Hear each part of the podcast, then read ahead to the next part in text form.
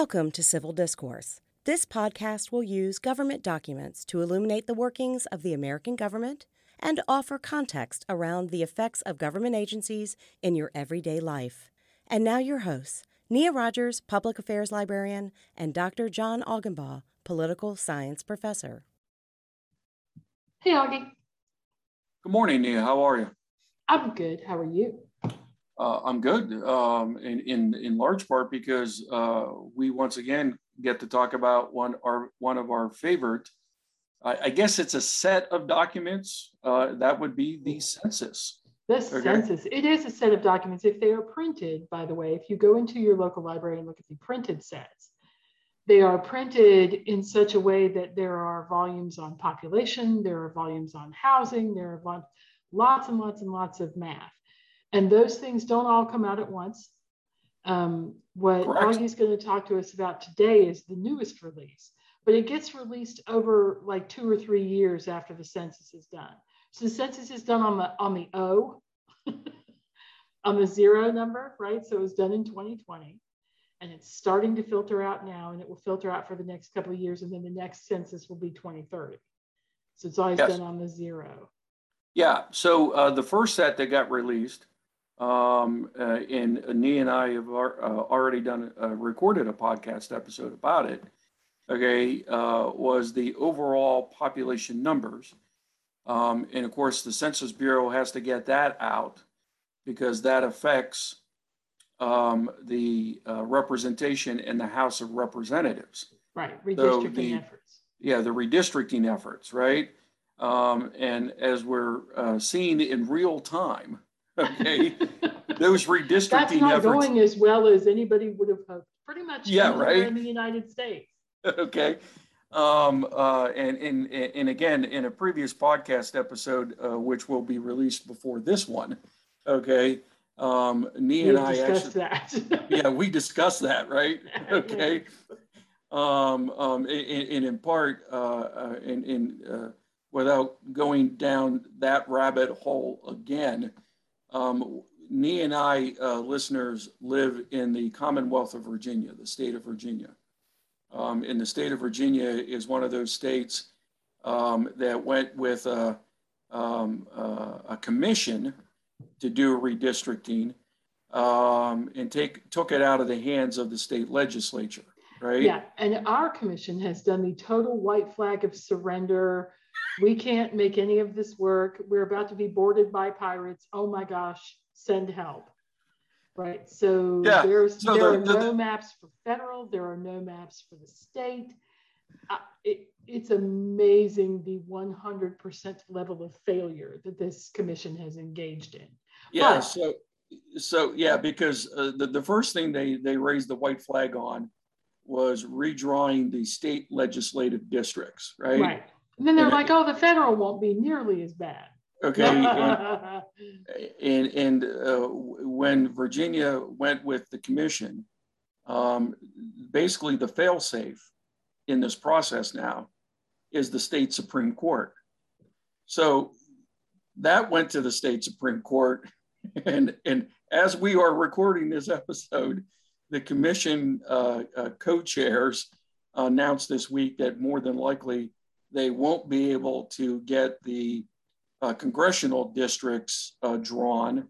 So that will more than likely go to the state supreme court. Ah! Yeah, I'm I'm I'm thinking that uh, you know five kids with some etch a sketch could have done, but that's neither here nor there because that's not the census. So we got the original, like how many people live in the United States, sort of the big picture numbers in Aprilish, right? May, yes. Marchish, Aprilish. And so this this is a little bit of a deeper dive into um, sort of more um, what, race, race, and ethnicity. Okay. Yes. Yeah, this came out the week of August 9th. Um, and uh, so uh, this set focuses on um, the racial and ethnic makeup of the US population um, from the 2020 census. Okay. Um, and the big take, there are going to be a number of takeaways, but one of the first major takeaways when you look at what the Census Bureau released is that the diversity, it's referred to actually by demographers as the diversity explosion is continuing Nia in the United States. Now, okay? just as a side note, when you fill out the census, you are asked to fill out your race um, from a list of things, and you can choose more than one. Mm-hmm. So, for what we're talking about, there are people who have chosen non Caucasian or Caucasian and something else. Yes. Right?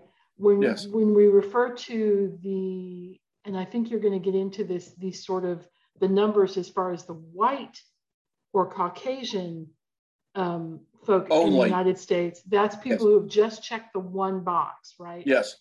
Okay. Yeah. Um, and more and more people are checking multiple boxes these days, right? More and more people are yes are recognizing their their multi-heritage, multiracial background. That is yeah, that is correct. So so overall, okay, uh, the United States um, had the slowest population growth in a decade since the 1930s. We're not having babies. Yes. Okay. We're not having babies. Okay. Of any of any race, we're not yeah, having. Yeah. Okay. not um, having as many babies. Um, and we're going to touch upon impacts of these statistics later on in the episode. Um, so overall, population growth in the United States uh, was at the lowest amount since the 1930s, the lowest percentage, not amount, but percentage. Okay, since the Great Depression. Okay, since the Great Depression. I mean, and that that should be pretty stark for our listeners, right? Because when we talk about the 1930s, okay, you're talking about the Great Depression, which then was followed up in the 1940s by World War II. Okay, so you had major catastrophic events, okay, that interrupted, if you will, the normal life cycle, okay, of a nation's population. But in the United States, okay, um, what we saw with the 2020 census, um, if you will, depicts or demonstrates, okay, um, how Americans, as you just pointed out, Nia, um, are not having kids. And, and that's according according to your notes, 7.4% lower yes than any other decade. That's a lot. Like yes. When you think about seven okay. percent, it's you think, oh well, seven percent, that's not very much, but that's a lot of kids not being born. Yes. And that's a lot of people putting off or not having children at all. Yeah. So, as Nia also pointed out uh, just a few moments ago, um, for the first time in our country's history, over 40% of the American population identifies as Latino or Hispanic, Black, Asian American, Native Hawaiian or Pacific Islander, Native American, or also reported two or more races so, what we're talking about here is, and this is the first time in our country's history. So, is a majority of the population still Caucasian? Yes, but it is at the lowest amount in our country's history. And, and that's what we, how much is the percentage of people who chose non-Caucasian or more than one? Slightly over 40%. That's okay. a lot. Yes. Okay. Is that yep. going to lead us to that majority minority eventually? Will that, I mean, if that continues, if that growth rate continues, will that, will that, will the United States be no longer a majority white country? According to most scholars whose research that I read in analyzing uh, the August census, if you will, uh, data, um, they are projecting um, that either 2030 or at the latest 2040, the United States will be a majority minority. Okay. But but even those folks are not having babies, even non-white or people who have chosen more than one race are not are not having babies at high rates of numbers, right? If the overall population the only this, group this, this, whole like i'm sorry i'm trying to tap into one of those um, lies that gets told which is that is that uh, communities of color have lots of babies right? they're, they're, that's not necessarily the case. There nobody's having lots of babies. The only group okay the only community of color that is continuing to have babies is latino and hispanic Okay. At the same rate as previous. We don't mean not having babies because obviously people are having. They're ha- yeah, they're having babies, but in terms of comparing percentages of 2010 to 2020. Okay. Okay. Uh, census only, over census. So yeah. Okay. The only group that is consistently having children. Okay. At the same rate. At the same rate or slightly higher is Latino Hispanic. Okay? Wow. Everybody else. Every other group, okay? Blacks, okay? Asian Americans, okay? Uh, Native Hawaiian Pacific Islanders, Native Americans, right? And, and of course, and white folks, right? Yeah, okay, are not okay. having kids, okay? Hmm. And what's even more troublesome for demographers is between 2010 and 2020, the nation's underage population actually registered a decline of one uh, of more than 1 million. And why that is important is again, folks, think about this. Those who are under the age of 18, okay, in a decade are going to be, okay, in the 18 to 25 age category or slightly older. And that's when they're supposed to be reaching their peak economic productivity, but also their peak child activity. Right. Yes. Okay. Okay. So the, the decline leads to more decline, leads to more decline, right? Yes.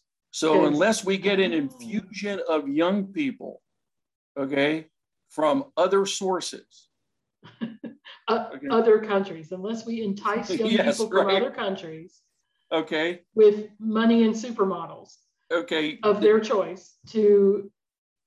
In, okay. in terms of in terms of basic, if you will, demography, the likelihood is we're going to see a replication of that finding in 2030. Okay. Okay. And in in terms of oh wait you want to talk about or can we go ahead and leap into where that leads us? Oh or sure we, go to some, okay. No no no. Uh, it strikes me that that means that that see that group is also the group that pays for the medical care. The way medicaid and medicare are funded working people pay for people who cannot work for whatever reason. Yes. They're too old or they're infirm and unable. Right. And that's been our system for a long time. And unless we see reform in that system, we will have a smaller group of people trying to support a larger group of people. And we will see, I assume, cracks in the system at that point. Like there will yes. be definite that that's definitely a hardcore burden on those on that population. Yes. In listeners, what Nia is referring to is a phenomenon that has already occurred in other Western developed democracies. Okay. We've seen this in a number of Western European democratic nations. We certainly saw this with Japan in the 1980s and the 1990s. I mean, according to economists, one of the reasons why Japan's phenomenal economic growth of the 1970s and the early 1980s came to a screeching halt was they had this imbalance in terms of their population. Most Western democratic welfare systems, okay, you know, modern welfare systems, okay, the so called safety net are predicated on what Nia you just described. The systems, okay, the programs that generate benefits for the poor, for the elderly, okay, are paid for by taxes on people who are working.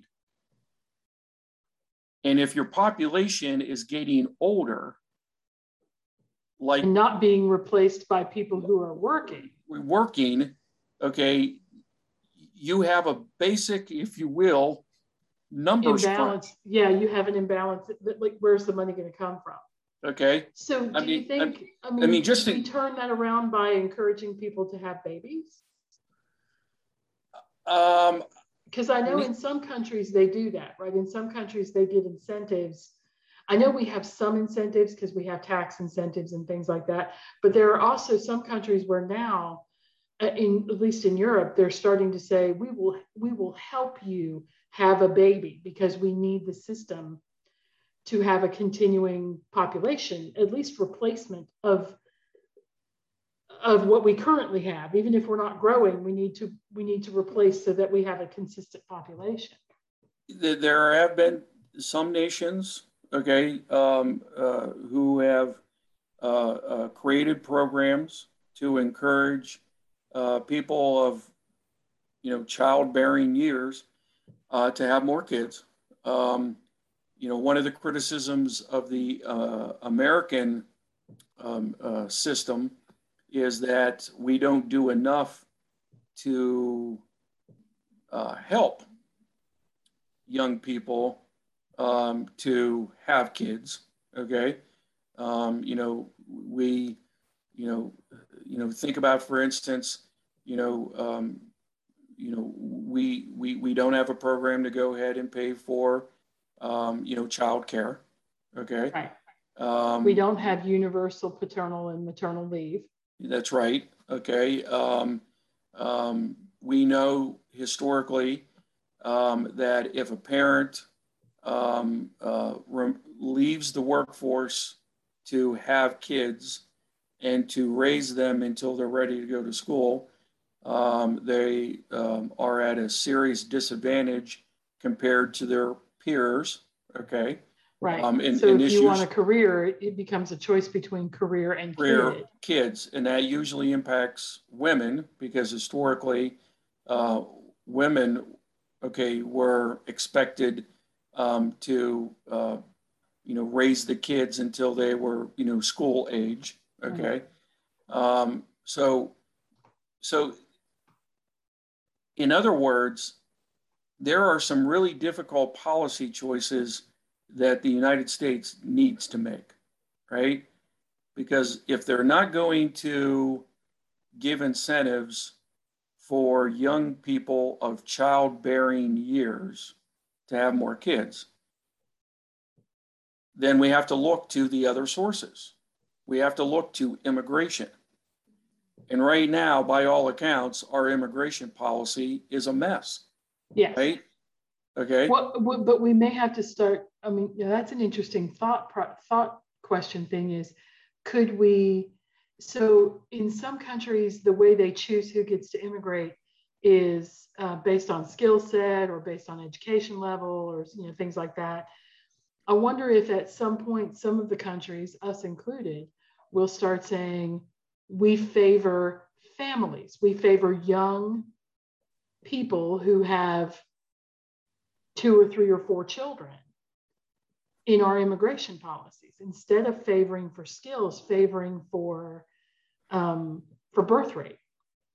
Yeah. Because that would be a relatively quick way to goose up your your population is or make it some combination right? You can't just you can't just show up with 18 kids and you know have no skills whatsoever right like not like that but but some combination where you're favored not just for your your um, intellectual gift or your skill set, but also your willingness and or already having demonstrated, children. yeah, you know, demonstrated capacity your, your uh, to go ahead, yeah, uh, to go ahead and have kids.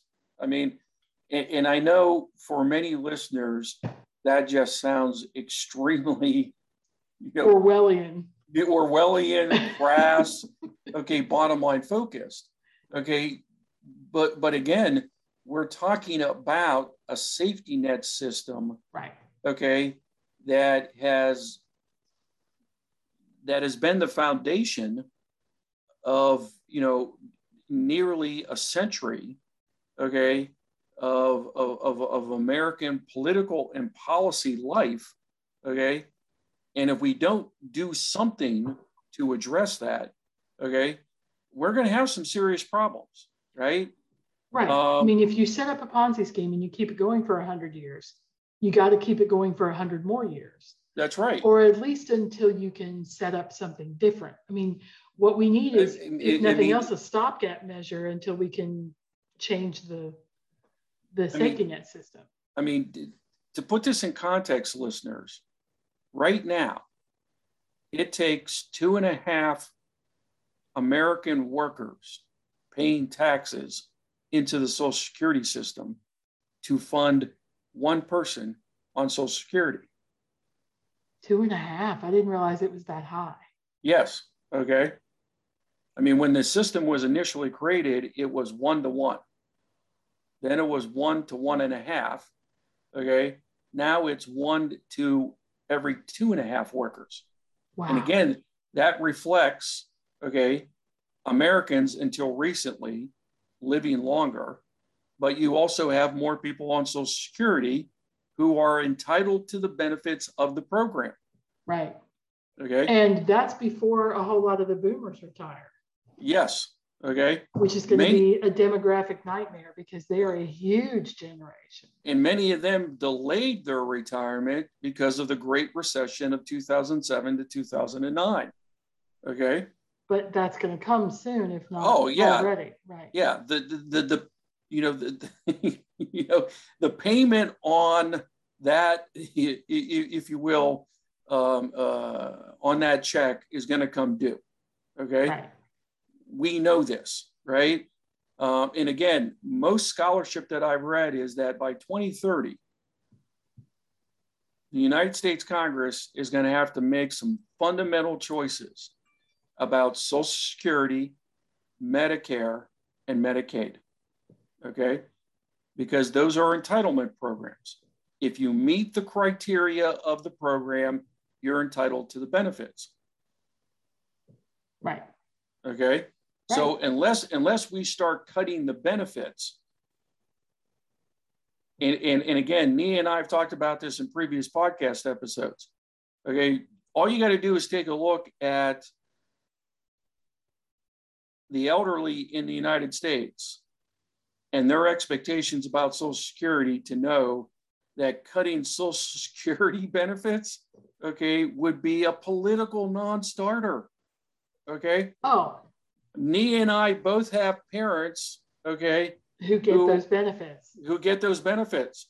You want to go ahead and get them angry, okay? go ahead and just as you know a thought experiment say to them hey to make social security be solvent into 2040 or 2050 we're going to have to cut benefits okay i don't know about your parents but my mom and my grandmother have both gone ahead and said you know john if you continue to talk that way we're going to cut you out of our wills Okay. and they weren't really joking. Yeah. Okay. They weren't joking. Okay. So, I mean, the, that's why, for instance, you know, folks like Nia, me, and others, when when the census, you know, starts releasing the follow-up reports, the the deep dives, okay, the numbers tell a story. Okay. Right in the story of the 2020 census is one, okay, the demographics of this country are changing, right? It may not be now, but by 2030 or 2040, a majority of the nation's population, okay, will be from communities of color. We know this, okay?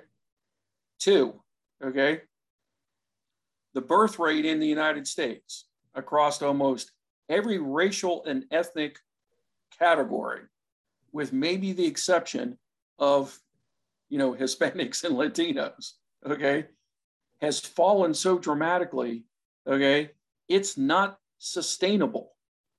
It's not sustainable. And it's not just government welfare programs. You need young people, okay, for economic productivity. Right.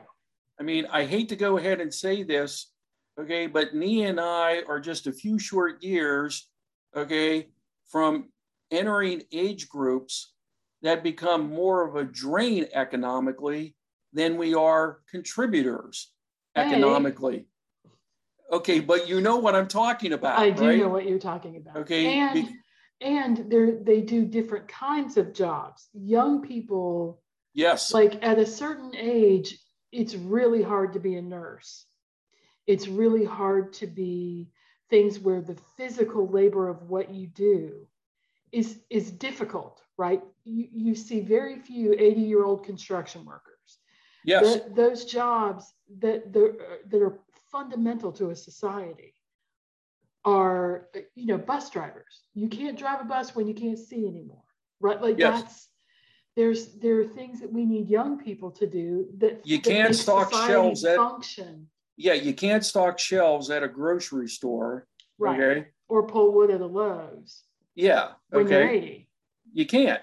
Okay. Physically, um, you just can't do it. Well, yeah. most people. I mean, Arnold Schwarzenegger, Schwarzenegger aside, who will apparently be able to do lift cars when he's 80, but the rest of us have yeah, a we, physical slowdown that happens to you just because of aging and you know but also, so like i said all of those really important jobs to keep society just functioning as a and then also think about innovation and creativity right okay again we're, we're not beating up on the elderly.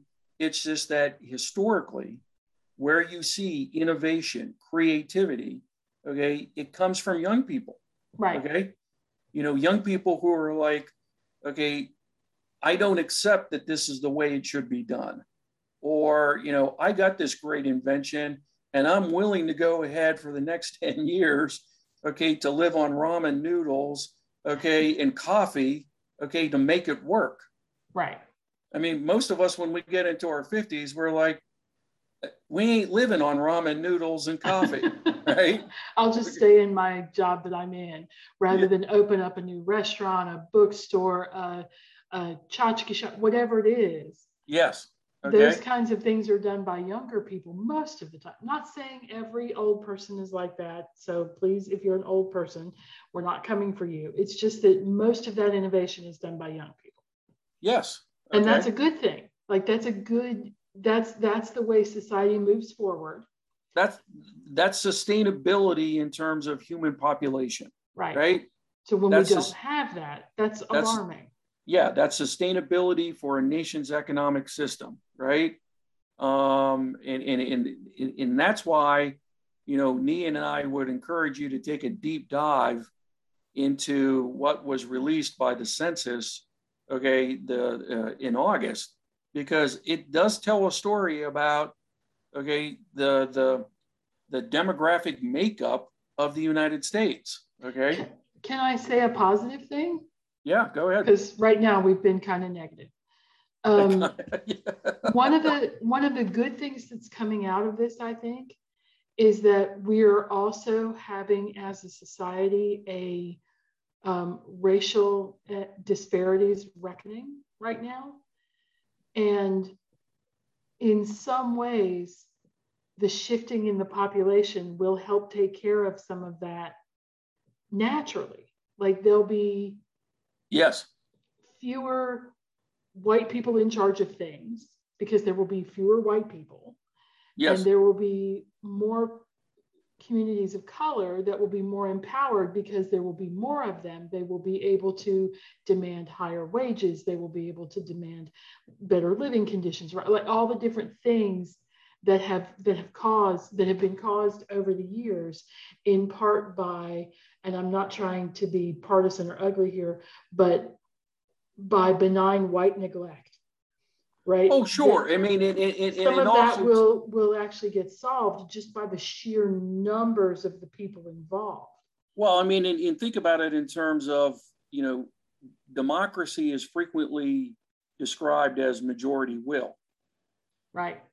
Okay. Well, we're at a point now to where, okay, the majority is shrinking in terms of what its whiteness, right? Okay. Right. Okay. Um, so it's what becoming is the less dominant part of the culture? It's becoming yes, right. I mean, so what is majority will, right? Okay. So we'll um, see some really interesting changes in the next 10 to 20 years that are gonna that are gonna help, I think, with playing fields being more even. Well, and, and for me, it would also seem to send a rather strong message to the various, if you will, racial and ethnic groups.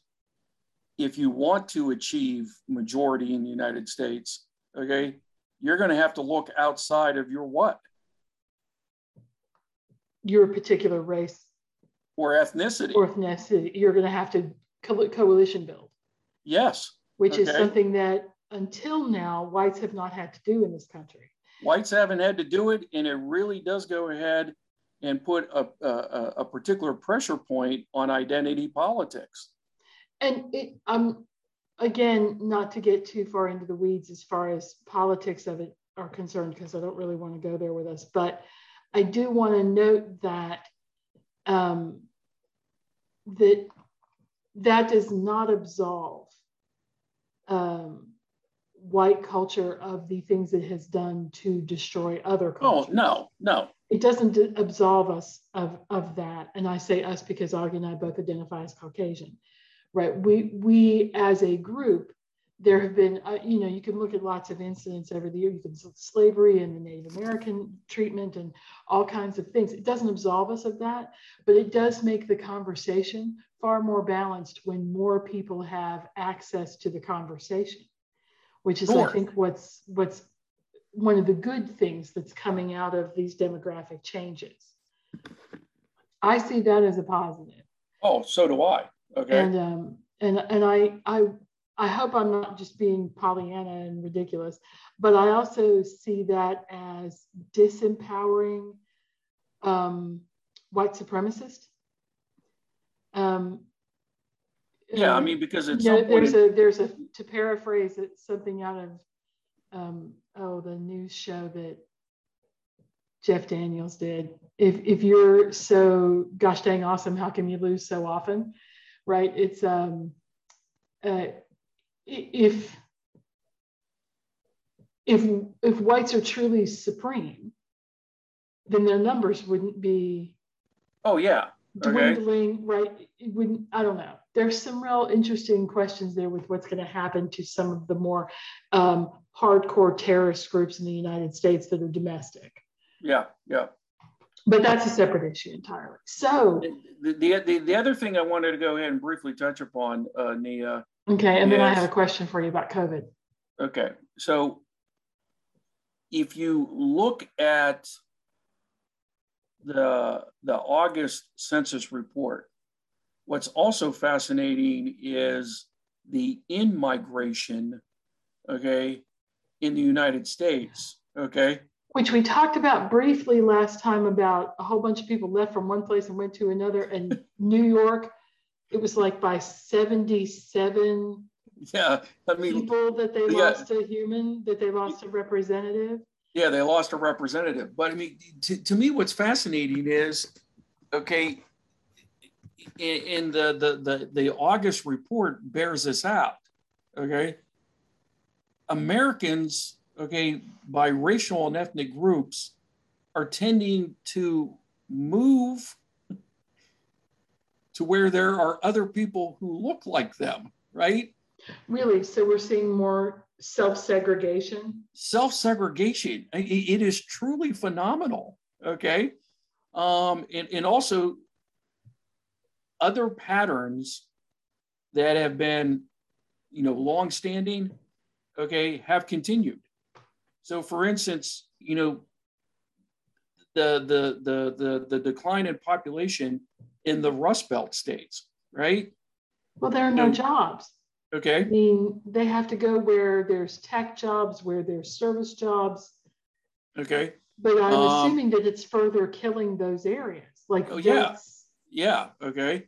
Um, but I mean, it's just utterly fascinating. And I don't know why I focused on this because, you know, other than going to Las Vegas, you know, a handful of times. Okay.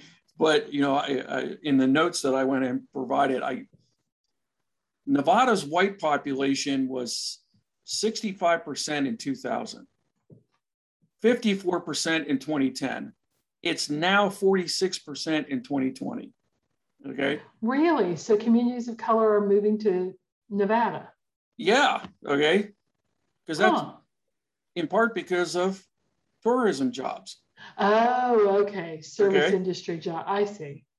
White population in 381 out of the nation's 384 metro metropolitan areas declined. So we're still seeing white flight then. Oh my goodness, yes. Okay. Um, Apparently across the board. across the board. Okay. So Um, are they moving to suburbs? Is that suburbs or rural areas? Okay. and they're moving to where there are other white people? Other white people, right? Okay.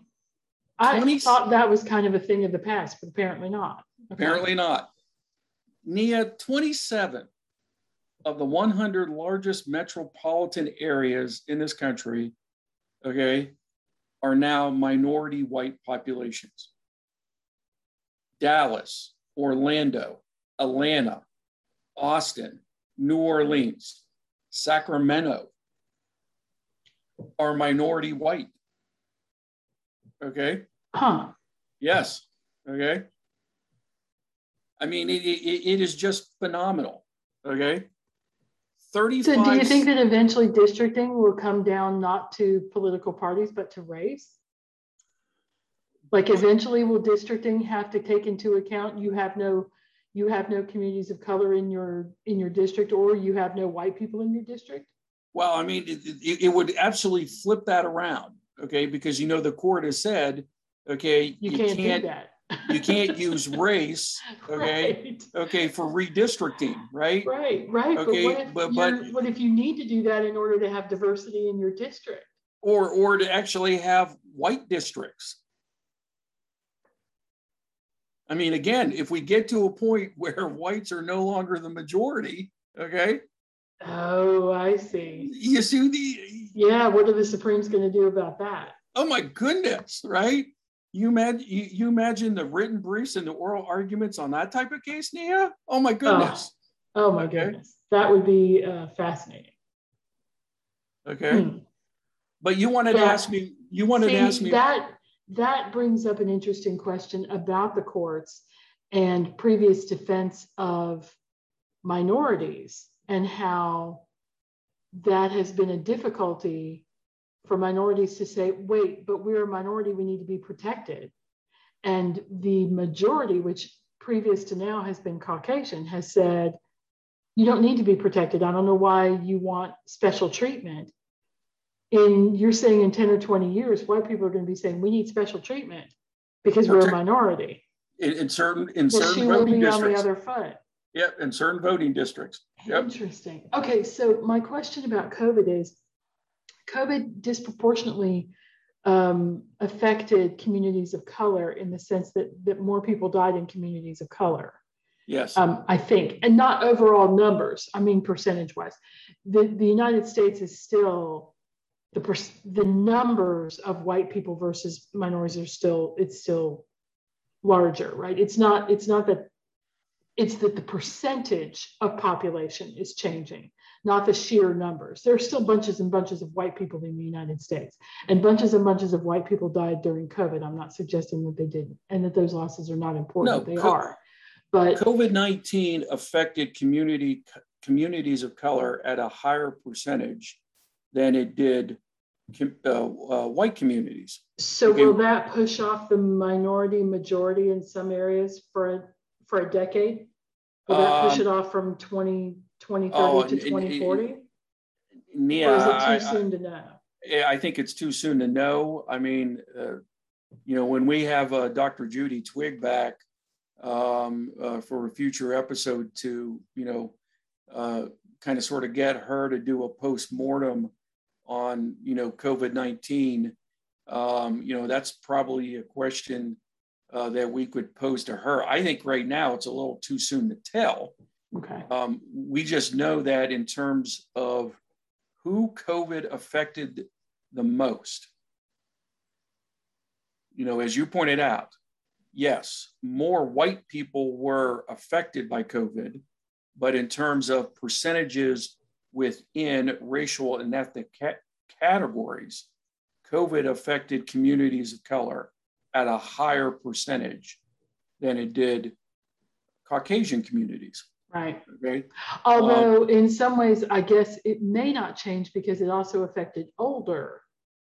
Well, it, it, older folks more than younger folks, so it may it may balance itself out. I see why you're saying we're going to have to wait.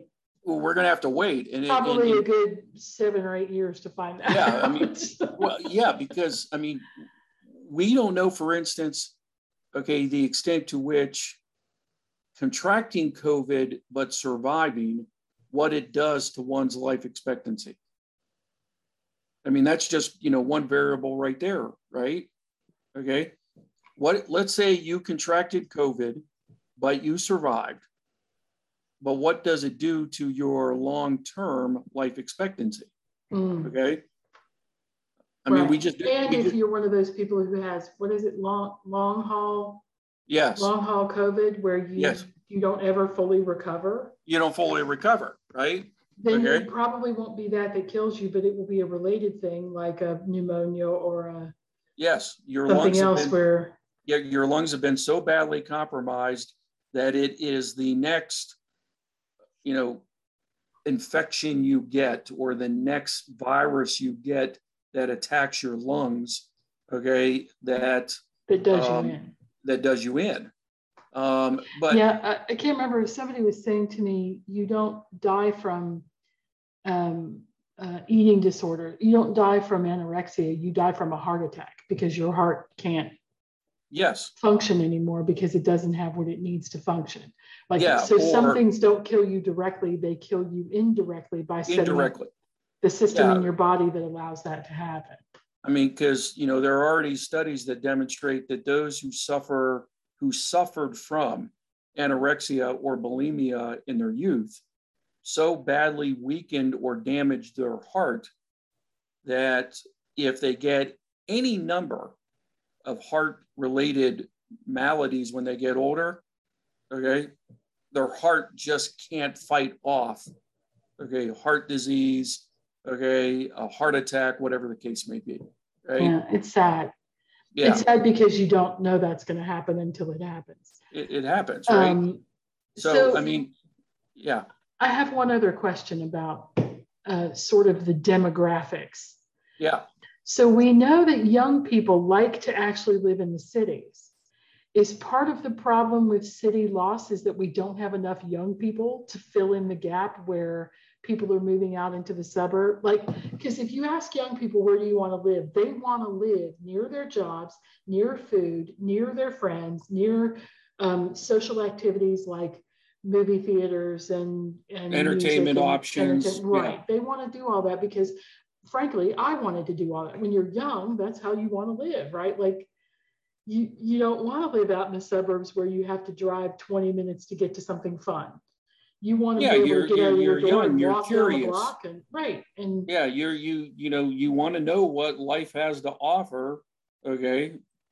Because again you're young you're curious you're energetic okay? So is a but, consequence of loss of young people causing losses in cities? Like is that part of well, the problem uh, as well is that there aren't young people to infill? I mean uh, again you, you, if you look at uh, the history of, of metropolitan or urban areas in the United States, okay, when they lose population, they lose tax base. When they lose tax base, okay, those who could afford to live in the cities frequently want to do what? move out. Move out. Okay. So this is a dangerous cycle, right? Right. Because if we have no young people to infill, then there's it, it, nobody to build the tax base back to. That's right. Okay. So, you know, this this should be a warning sign, okay, for, you know, city governments. Mm-hmm. Okay. Um, uh, Find a way to have affordable housing in your city for young people so that you can attract them into the city and affordable keep, housing, good jobs, okay. Um, um, public transportation. A lot of the trans- current, a lot of young people today would prefer to take. Yeah, because uh, they are public transportation. They are definitely, you know, uh, a more environmentally conscious generation. Okay. And yes. cars are expensive. Like it's more. expensive to own a car, not just to buy it, but to maintenance it, to pay the insurance, yes. to do all that stuff. Um, and if they're not making very much money, which is also one of the things that happens with young people, they're not making a huge amount of money. Yeah. So you need to keep that in mind when you're running a city. City planners and city managers, I suspect, are constantly trying to figure out how to attract young people um, to move back into the cities. The the only other question I have for you is Texas. So apparently everybody is moving to Texas from California. like Elon Musk just said, we're picking up and moving to Texas, right? Like he's got a whole thing. Okay. Elon Musk, yeah. Elon Musk does not speak for the larger population. Please let me clarify that I do understand that. But there does seem to be sort of this exodus of, and it seems to me a political thing. A lot of people whose politics, they're finding California politics to be too progressive, too liberal, too whatever for their liking, and so they're moving to Texas. Well, which seems may, to me like, wow, jumping from a frying pan to a fire. But well, well, well, well, let's take a step back. From at least some of the surveys that I've read of, for instance, people moving from California to Texas, Wyoming, Montana, etc. It's not that they dislike the progressive politics they don't like the cost. Oh, they just can't afford to live there. They can't afford to live there, right? Ah. Uh, okay. okay. Oh, and Texas and doesn't have state income tax, does they it? They don't have a state income tax, right? Okay. Uh, and if you look at the cost of living of any number of Mountain West states or Texas, they're cheap. Okay, okay, or even some deep South states, okay, they are cheaper. But they do run into a culture shock when they move to those other states because the politics are not as progressive as they were in California. So, what, you know, this is, this gets tied to the concept of voting with your feet. If you move, if you vote with your feet, you should do a calculus as to what are the most important considerations, right? I see. So, so you're saying that politics is a follow on, not the lead. The lead is financial. I think the lead is that the, the least oh, the surveys. I'm priced out of living here. Uh, at least the surveys that I've read, okay, okay, have indicated that many of the respondents didn't have a problem with the progressive politics in the state of California, for instance. Okay. What they had a problem with was the cost of living. Okay. Which I'm sure Manhattan also suffers from. Oh, hey, the state of New York is another classic example, right? I mean, think about, for instance, okay, what happened to the uh, New York City's population, okay, in regards to uh, the pandemic. Right. People left like, they're like, oh, wait, I can do this from home, which means my home can be someplace significantly cheaper to live. Cheaper. Yeah. Okay. I see. Okay. Yeah. Well, I mean, think about, for instance, the number of conversations you and I've had um, uh, uh, off recording about opportunities that, you know, job opportunities we've had, for instance, in Northern Virginia or DC. Okay. Right. And one of our considerations is, well, it's so we, expensive to live in. yeah, right. Oh my okay. goodness. Uh, okay. Uh, sorry, sorry for those listeners outside of Virginia. It, it's called NOVA, Northern Virginia, N O V A. So we call it NOVA. And NOVA is Alexandria, Fredericksburg. It's right around the DC area, except it's in Virginia instead of DC. And it is enormously expensive to live there. Apartment rents are high. Um, buying a house is unbelievably expensive. Expensive, you know, in, in, and that's a consideration. So even if you like the politics of Northern Virginia local governments, okay, whether it be you know Alexandria, Arlington, okay, et cetera, et cetera, okay, can you afford to live there? Right. Okay. Okay. Um, so I mean, in, in So again, some of what people are leaving for is that it's cheaper. oh sure, When Okay. they, they're, I mean, part of it, you were saying they're, they're also moving to where people like them look, right? Like. sure, Who look like them are, Them, is what I meant yeah, to say, yeah. sorry. But they're also doing that as an expense saving. yeah. So so if economics is more important than political compatibility, okay, you might want, you know, you might be more willing to move from, for instance, California to, to Texas. On the other hand, if you move to Texas and you like progressive politics, okay, you're going to probably have a problem with statewide politics in Texas. But at the local level, you might enjoy actually living in Houston or Dallas, okay, Right. which tends to be more liberal than the rest of the state, okay.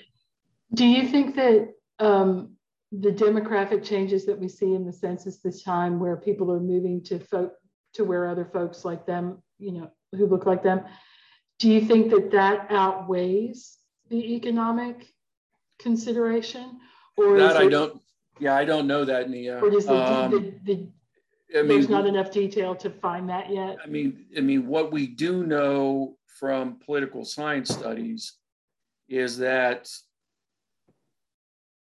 for probably the first time that we have been doing this kind of research, more Americans are picking where they live based on what they think will be ideological compatibility. And it's not just states. You have people who are picking, you know, what local, you know, what local governments, what, you know, Mm. you know, what localities to live in. I want to Heck. live in Hampton Roads versus I want to live in Norfolk because I prefer the. Yeah, right. And in some cases, Okay. you know, I work with people who pick communities in the Richmond metropolitan area based on what they think are the politics of that community. Hmm. Okay. Okay. Um, and you and I have family members, okay, who we know, okay, will, you know, they live in particular states and they live in particular parts of those states simply because they like the politics and the people who represent those politics in those communities, right? Right. I mean, you, you and I've talked about this, right? Okay So that kind the- of that kind of that kind of self segregation by politics okay um, is an increasing phenomenon in the united states okay Okay. yeah So our takeaway from this, from this August data dump, which is Yeah. not the last and will not be the last time. Oh, no, we'll get stuff about- we'll we'll get stuff about Housing. occupations Occupation. housing economics um, Yeah. health Yep, we'll get Okay. health statistics, and at some point we'll get a very tiny volume of leisure statistics. Because the, United, because the United States doesn't really talk about its leisure life, and perhaps we should, because you know that would be a. But there is kind of a fun thing that happens there towards the end. And the other thing is, we will get more detailed information on um, the various racial breakouts yes that are held. We'll get we'll get full volumes on. Um, so you know like so for instance the category of of of black will be broken down by you know african american okay um you know jamaican Haitian, right, caribbean yeah you know, Exactly. haitian caribbean okay um you know if you think about asian american okay right, which is um, a huge category and ridiculous. yeah i mean there will be it well includes over a China and, dozen and India, and you couldn't yeah be more yeah i mean different. there yeah, there will be well over a dozen subcategories, right? right? So we'll get some cool volumes on those and yeah. we'll come back to people and talk about that. But I think the takeaway here for folks is it takes a long time to parse this data. So there's a lot of stuff we won't know until um, demographers and social scientists get in there and really dig around in the data and start making comparisons, start making tables and all that other kind of stuff. What we're talking about is sort of the 50,000 foot view. Yes. In the next three to five years, what you'll start to see will be academic articles that actually talk about it in the 10 foot view, where yes. you really do have a much, uh, you can say a lot more about what these statistics mean. Yes. Yes. Or you can, or actually, you can argue more about what these statistics mean. I wouldn't say that you can actually just say stuff because it doesn't work that way, does it, Augie? I mean, well, this no, is I mean, always going to lend itself to political arguments, isn't it? Well, I mean, think about this, Nia. You and I just spent, you know, an hour, okay, at the 50 foot level, okay? Imagine what we could do if we were, you know, the 50,000 50, foot level. You think what we would, you know, we could do if we were at the 500 foot level Okay. Right. Okay. It, it is just fascinating. Okay. The, the, the level of analysis that will go into um, the you know the the more specific details. Right? Agreed. It's going to be yeah. awesome. Um, for I'm going to put a link on the research guide to the census um, website.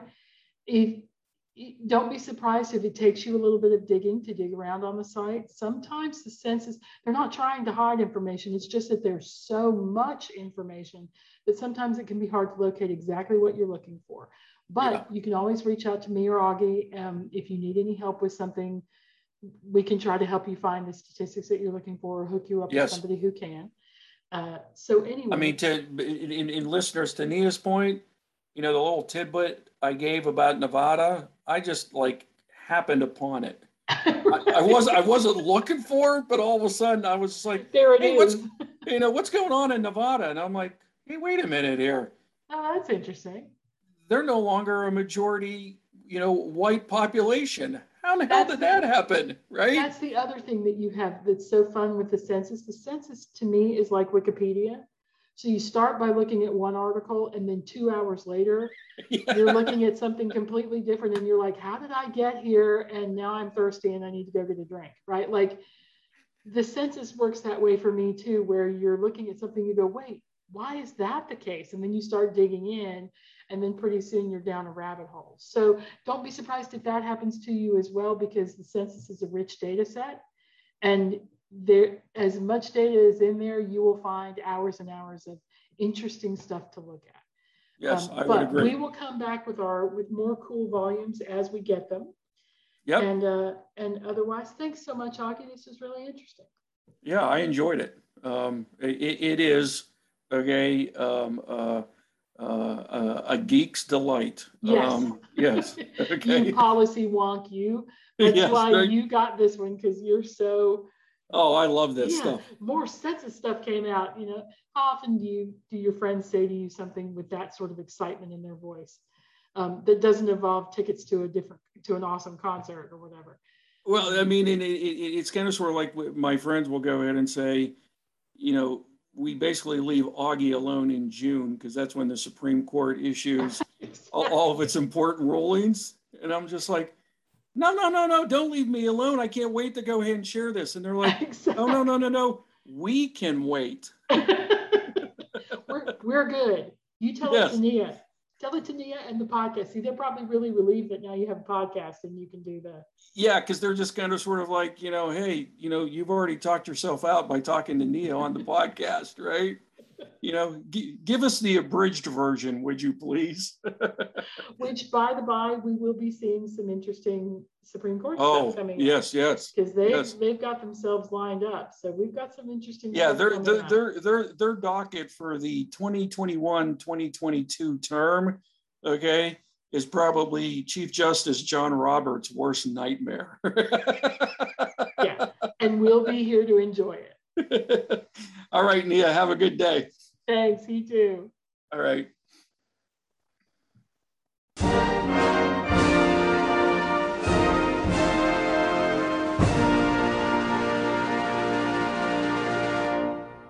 You've been listening to Civil Discourse, brought to you by VCU Libraries. Opinions expressed are solely the speaker's own and do not reflect the views or opinions of VCU or VCU Libraries. Special thanks to the Workshop for Technical Assistance. Music by Isaac Hobson. Find more information at guides.library.vcu.edu slash discourse. As always, no documents were harmed in the making of this podcast.